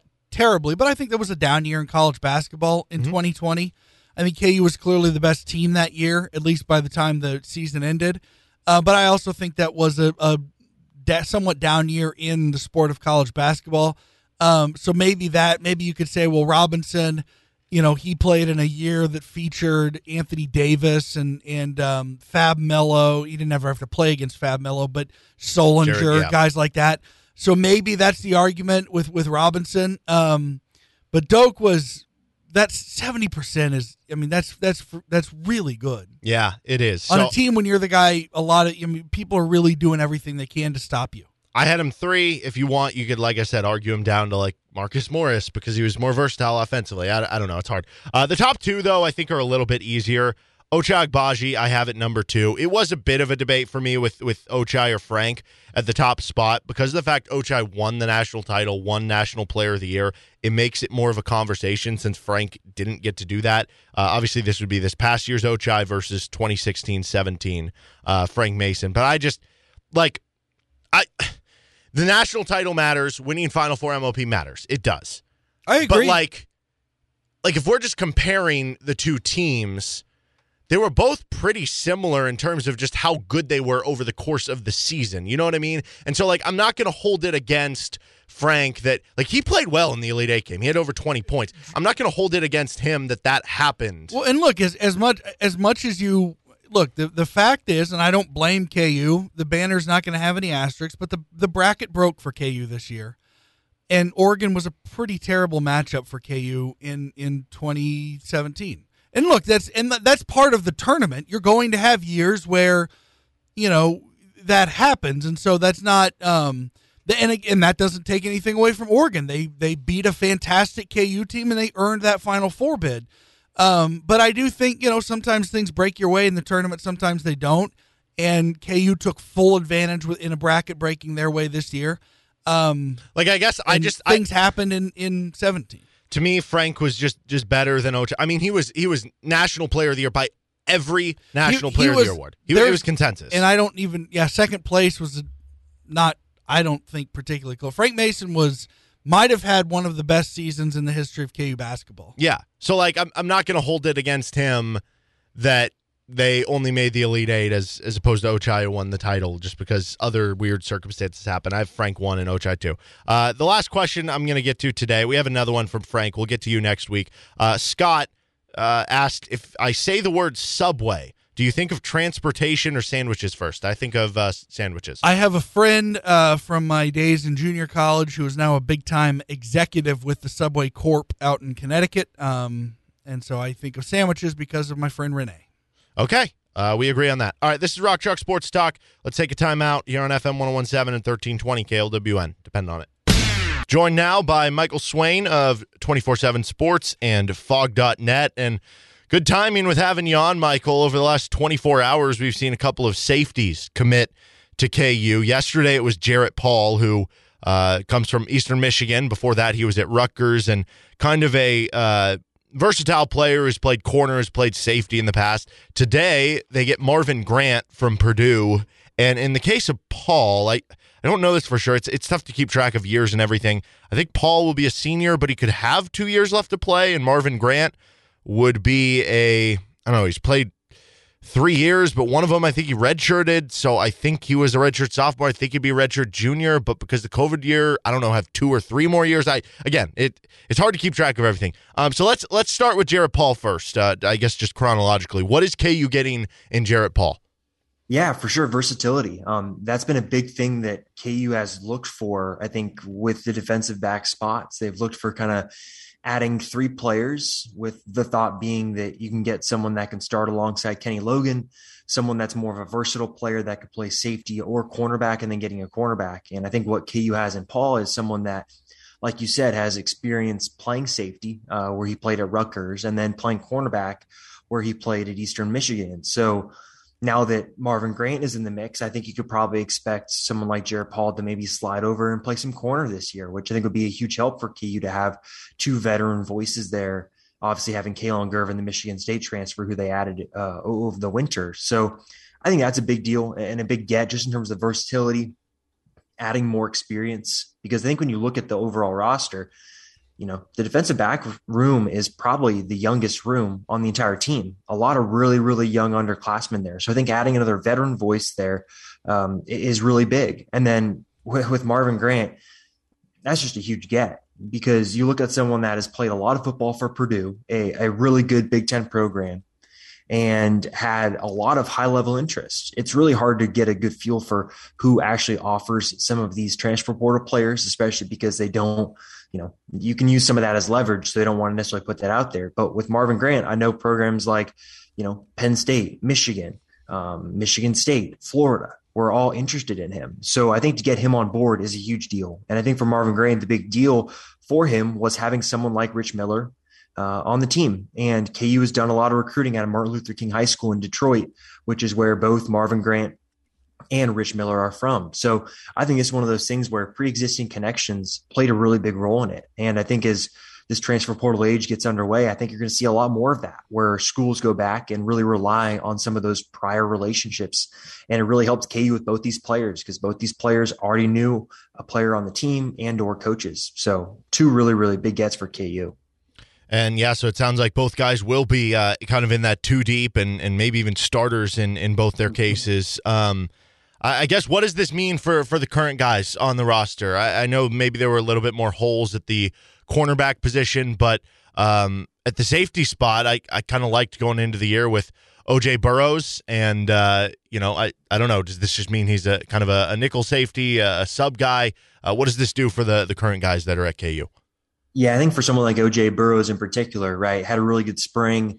Um, coaches spoke highly of him, but I think the plan has always been to add another safety to start against Kenny, start alongside Kenny Logan, so that someone like O J Burrows doesn't get thrown in the fire and gets overwhelmed or physically gets injured, because it's a lot of physical play to play, you know, twelve out of thirteen weeks when you're only, uh, you know, a sophomore, really like a redshirt freshman, because um, he he played a, a good amount last year, but wasn't like a starter every game. So I think for someone like him, it allows him to be brought along at a slower pace. And I think you can really focus on the development side, so that, you know, if Kenny Logan decides to leave after next year, maybe you have another player there that is ready to step in. If he's back for another year, then you get yourself O J Burrows two years where maybe that – that third year of his, of him being in the program, he's able to compete for more playing time and push those guys ahead of him. So I think it adds really good depth. And I think you can withstand some of the, the grind and the attrition that happens over the course of a football season, because I think you saw last year, right? Kenny Logan got banged up there at certain points in the season and maybe wasn't able to play at his best. Well, now you've got uh, some quality depth there at safety, to where, you know, you don't have to play Kenny Logan every single snap of a game. You can play him when you need to play him. And if he needs a, a series off, you can give him that series off. So I don't think this necessarily changes a whole lot, where I'm thinking, okay, you're going to have, you know, X, Y, Z player transfer now. Uh, I think this is a really good thing, because you're adding some veteran depth, so where a lot of these younger guys can be brought along. And development has been the hallmark, I think, of this Lance Leipold staff, and it allows them to really hone in and do that with some of these younger guys. I'm talking with Michael Swain of Fog dot net here. So the new scholarship rule is, um, at least for the next two years, has been passed, that basically allows, instead of having twenty-five per year, you get up to the eighty-five, kind of similar to basketball. You can just bring up to the limit. I, I said on yesterday's show, I thought that would be a huge boon for K U. Do you have any idea, like, what, uh, I know it's like so hard to tell with blue shirts and, and gray shirts and transfers mm-hmm. and guys going in and out and who's a walk-on, who earned a scholarship, but do you have like any idea of what the scholarship count is or around for K U, of how many extra uh, bodies this could allow them to bring in? Yeah, so I think thankfully um, Lance Leipold did an interview with Sports Illustrated um, earlier this spring, kind of when that whole Lawrence Arnold thing was happening, when maybe is he going to enter the portal, is he not? When that was going down, he did an interview with S I and said K U is in the the low seventies in terms of scholarship numbers. And that was after kind of that that big burst uh, of players going to the transfer portal. And so considering the fact that K U's added, you know, what is it with Marvin Grant committing today? I think it's about five, six players. So I think you're now in the mid seventies in terms of scholarship numbers. I don't think K U's going to rush to try to get to eighty-five before this season. I think they'd, you run the risk of, are you taking players that you want on your roster, or are you just taking bodies just to take the bodies? And so I think what this does is it allows K U then for the twenty twenty-three class to know what it has. and you know you're going to lose about seven players due to eligibility um, to the super seniors. And then after that, it's a question of, you know, what other players transfer out after the conclusion of next season? And then that's going to be your number that you can take to get back up to eighty-five. And so K U will be able to get back up to that. Um, I, I think for the twenty twenty-three football season, I don't think they're going to try and really rush to do that for twenty twenty-two. I, I think they've got their targets in mind. Obviously, a, a real big get in Grant earlier today that takes a, a need off your plate. But now it's just a question of, you know, uh, which players are they going to go after to fill out the twenty twenty-three roster? Are they going to try and go high school? Um, because obviously the high school class for the class of twenty twenty-two is really small. Um, and I think that's the question we'll kind of see once this season happens and they see where they are depth wise. How much do these, some of these transfers that they brought in, how much are they helping? Do you need more help at certain positions? So I think that's the kind of dynamic you're facing now with K U, but this is a huge deal. Um, and you almost wish K U would have been able to do this five, six, seven years ago um, rather than now, because they are so close to that eighty-five cap, but it really does help K U. And I'm interested to see the impact it does have on other programs too, not having to worry about, okay, you can only take X incoming counters each year. Um, do other programs get more um, aggressive with who they pursue each year and continue to recruit over guys? So I think it's an interesting dynamic. I think it helps K U. And I'm really interested to see too, are they going to keep it after the two years? Because obviously this is just a trial run, but I think that'll be something that's interesting to watch. Well, something you talked about there with the in-state recruiting, that has been uh, very much a storyline on social media and Um, kind of around the program right now. They don't have any commits for the class of, of twenty twenty-three. And, you know, I've, I've, you kind of hear both sides of it, stories about maybe the staff not knowing all of these top-end players or maybe not doing as good of a job in-state as Kansas State. But then you also hear stories about, well, what do you expect them to do? Kansas State has been, you know, a legit good Power five, Big twelve team over the last however long, whereas Kansas hasn't even won four games in, in over a decade. So, of course, your your in-state recruiting is going to suffer. How do you kind of view what is going on right now in the state of Kansas? And, and like you said, um, do you think that will make them more aggressive with the, the scholarship rule now in the state? Yeah, um, there's, there's a lot to unpack there. Uh, I think from a big picture sense, multiple things can be true at once. Is K U putting in more effort locally than past staffs? one hundred percent yes. You know, when I was down in Wichita last Friday talking to high school coaches, that was a resounding feel, was that this staff is seen more. Lance Leipold was seen more when he was allowed on the road. Um, this staff is putting in a lot more effort. Now it's just a question of, do they have the right connections with the staff members they have right now to leverage that effort? And that's just kind of the question now. Um, they don't necessarily have a in-state guy. Jake Schoonover was that, and now he's at Arkansas State. Um, and so I think that's kind of the dynamic at play here. Um, the college or the high school coaches like this staff. Um, they like the way that they go about things and how professional they are. But again, it's kind of about the connection side of things, where K-State has a guy that basically is focused on the Kansas high school kids, and that is his job. And so for, to my knowledge, K doesn't necessarily have that at this moment. And again, we are just over one year into the Lance Leipold era, you know, and I think Leipold has shown that he will make decisions and change things if he sees something is wrong. And so I think the overreaction to the first full cycle might be a little strong. Um, I think a part of that is a result of this class being so deep and being so strong, one of the strongest in-state classes in some time. If you talk to guys like, you know, Kevin Flaherty, who've been doing this for a long time, that's what this class is. And so some of it, I understand the frustration of not having um, a lot of commits right now, or being in a position where, you know, you're going to be in the fight for multiple in-state guys, but I'd still say it's too early to freak out. You know, Calvin Clements is a local guy that's going to take an official visit to campus.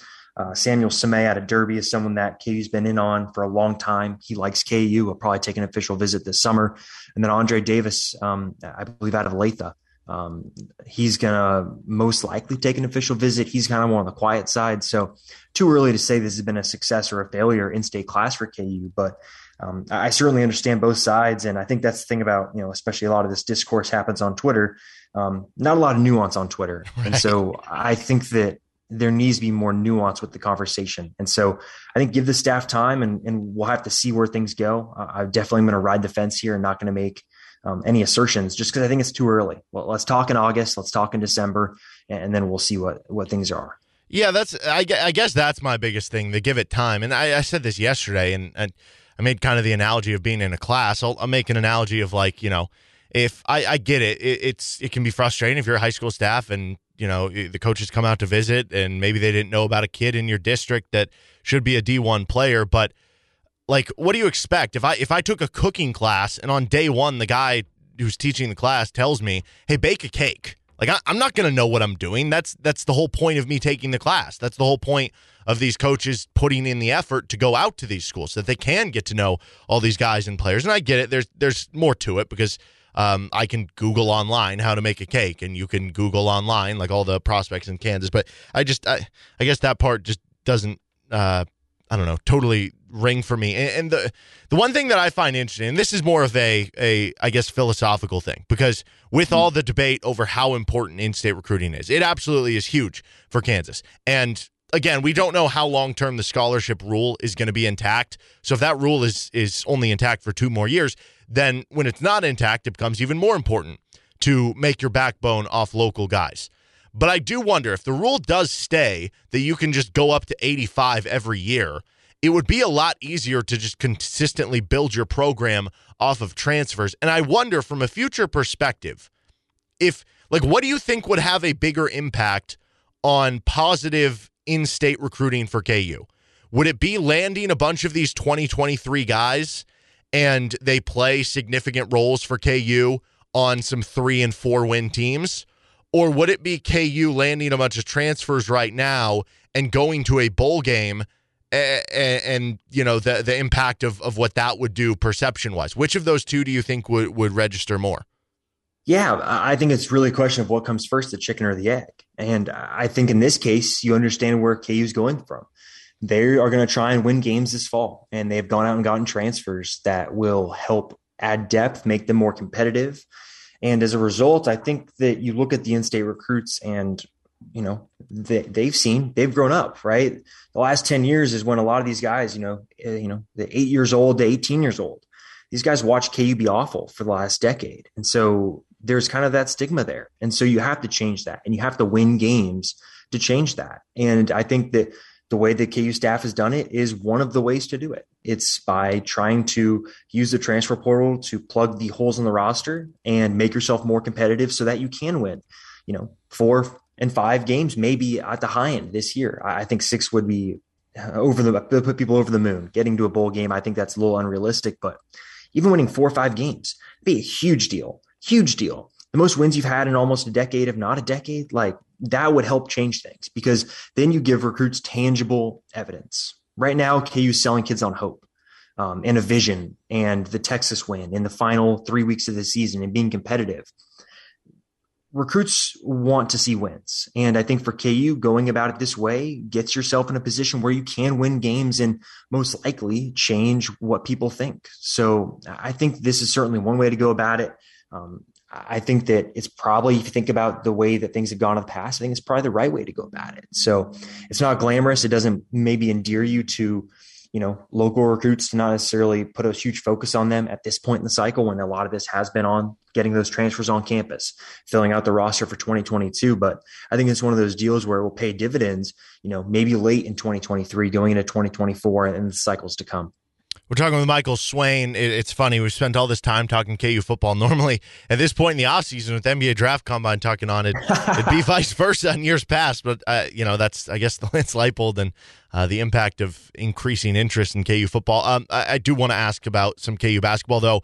Uh, mm-hmm. So we saw Jalen Wilson bump up to the N B A Draft Combine. Christian Brown going through it. Didn't measure ultra well yesterday. Now, the six seven, that, that was measuring well, but a lot of the other things, like I think uh, hand width, hand length, uh, standing reach, wingspan were all like bottom ten among the eighty, however, guys that were there. But then he also had a forty-inch uh, max vertical, which I think was the second best of anyone there. So a bit of a mixed bag, but certainly by the performance, and you see more hype going around him, sounds like he's going to still be just fine. I, I asked you last week what percentage you would put on Christian Brown staying in the draft. You said ninety percent. I think you said sixty percent for Jalen Wilson coming back. Has, has has either of those numbers changed for you?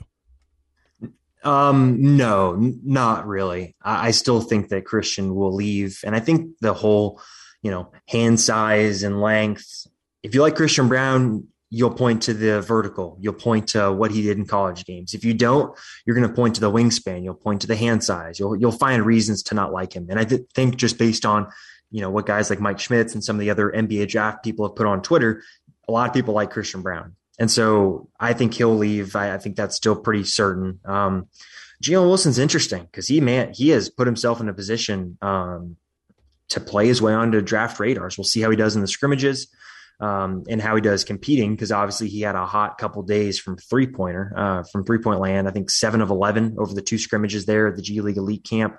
Um, that's a big deal for him. So I still lean that he probably will come back, because I think the the draft scouts are going to want to see consistency from the three-pointer. And sure, he's on a hot streak right now, but I think their question might be, all right, is this legit or is this just a hot streak from a player that, you know, has had a couple of those during his college career? So I do still think he comes back. I think this is a positive for him, though, confidence-wise, to know that he is on the brink. And I think this is maybe – this is me now projecting – um, similar to what happened with Ochai Agbaji last year, where you're on the fringe and you're on the fringe. Well, you could stay in and take a risk and go that way, or you can come back. And so that's kind of the the question and the dynamic at play here. And I I do lean that, that Jalen comes back and Christian leaves, which gives K U probably one scholarship to work with. Kevin McCullar has been trending for K U in the crystal ball right now on twenty-four seven Sports. So it seems like that would be the most likely of transfer options. Let's say Jalen Wilson did end up going pro into the N B A draft, so you'd have two scholarships. Who do you think would be the most likely second guy to fill it? Yeah, that's kind of the question now, right? Tyrese Hunter wrapped up his, wrapped up his visit um, Wednesday night, Thursday morning. I'm not sure technically when he left campus, but it was before the kind of the dead period started. Um, That's kind of a big one. Hard to really get a huge gauge. You know, there was some Texas buzz um, after the visit, and even kind of heading into the Kansas visit that Texas might be the team to beat for him. But again, it's really hard to get a read on some of this stuff. Um, you know, I've covered t- two of Tyrese Hunter's recruitments now, and getting information that is solid that you feel really, really good about is hard to come by. Um, so you'd like to say him. I think Courtney Ramey, the Texas guard, is someone that might be a player to keep an eye on too. Um, it does sound like he's kind of focused on trying to go pro, but I think so is everyone else. Like if you talk to people around Kevin McCullar, they'll say he's focused on going pro um, as well. But I think that kind of changes once you get the feedback from kind of those pro people. So I think, you know, Courtney Ramey, Tyrese Hunter, probably the two names I would be looking at in terms of that second scholarship spot if Jalen Wilson does in fact leave. Cause I think you look at someone like Kevin McCullar and he can play kind of that two, three, four for Bill Self. Um, and even, you know, look at the roster too, someone like K J Adams could play the four if Zach Clemens is at the five and has spacing there. So um, yeah, I think those two guards are probably the ones I'll have my eye on, but I think a lot of that stuff will change too. Once we figure out kind of who is coming back to college um, from the G League Elite Camp and from the N B A Combine. Cause I think from there, K U could be able to maybe pick off uh, one player or two. We'll have to kind of see there, but it does look like, you know, our reporting has been pretty solid there. I think Kevin McCullar will come to Kansas if he, if he comes back to college.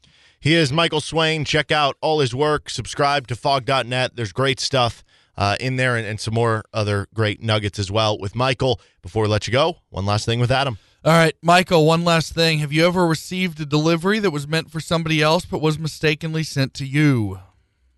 Oh, yeah, multiple times, multiple times. I always give it back, though. I don't open the package. I'm not that trying to That was the follow-up. Now, I uh, I got a big old bag of dog food once that uh, I wasn't expecting, and I called Amazon, and they said, yeah, that happens sometimes. Just keep it. You're like, I, what am I going to do with it? We donated it to a local uh, vet. Ah, that was nice of you. I wouldn't have thought See, of that.